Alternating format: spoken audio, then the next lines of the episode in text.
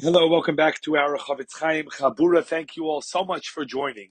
There is a very astonishing medrash that I would like to raise a question on, and that is the medrash describes how a peddler came to a town and he made the following announcement: Man boy samo dechaye, who wants the potion, the elixir of life?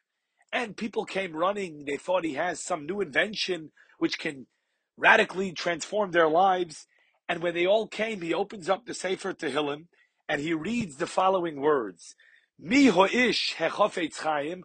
Who is the man that desires, that's desirous of life, etc. Nitzor l'shoin chomera. Guard your tongue from evil, which is a reference to guard your tongue from speaking negatively about other Jews, from speaking lashon hara.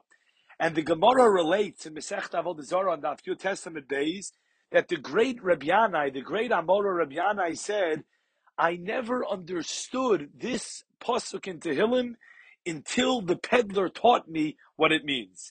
And this statement seems quite astonishing. What exactly did the peddler reveal to Rabbi Yanai that he didn't already know? Rabbi Yanai even said, I've been reading Kol Yomai all of my days. I've been reading this pasuk and I never understood it. He was well aware of the pasuk. So what did the peddler reveal to him that he didn't yet know? Rav Isser Zalman Meltzer, in his Haskama to the Sefer Ikrei Dinim, writes an amazing thing. He says that we view Shmiras Haloshen, we view, we relate to refraining from speaking negatively about other Jews as something which is essentially avoiding evil, avoiding something bad, similar to one who avoids ingesting poison. So, what is the accomplishment when one refrains from ingesting poison? There's no positive benefit. He just has not brought the negative upon himself. And Rav Isser Zalman Meltzer explained that this is the way we relate to Lashon Hara. What is the benefit of one who refrains from speaking Lashon Hara? He has not brought the evil, the bad of violating the laws of Shmiras HaLashon upon himself. However, says Rabbi uh, Zalman Meltzer, the peddler taught Rabbi Yanai and taught all of us that it is far beyond that. It is, as the peddler described, a samo dechaye, a potion of life.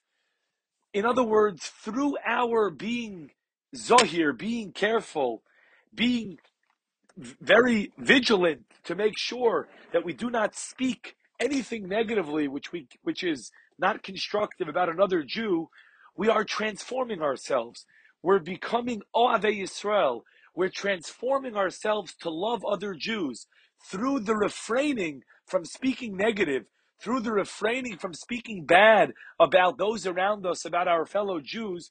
We are actually uplifting ourselves and transforming ourselves to be people who truly love other Jews. It's important that we realize that when we're engaging in this attempt to avoid speaking Lashon Hara, to recognize the significance of what we're doing, we're not just avoiding bad, which we certainly are, but we are actually engaging in a pursuit which can transform us and will, Be'ezus Hashem, transform us to be kind, to be loving, to be truly Ohev Yisrael, to truly love our fellow Jews and fulfill that great mitzvah of Kamoicha, which, as the Gemara describes, is a major, major principle of the Torah. That will be all for today. Have a wonderful day. Be'ezus Hashem will continue tomorrow.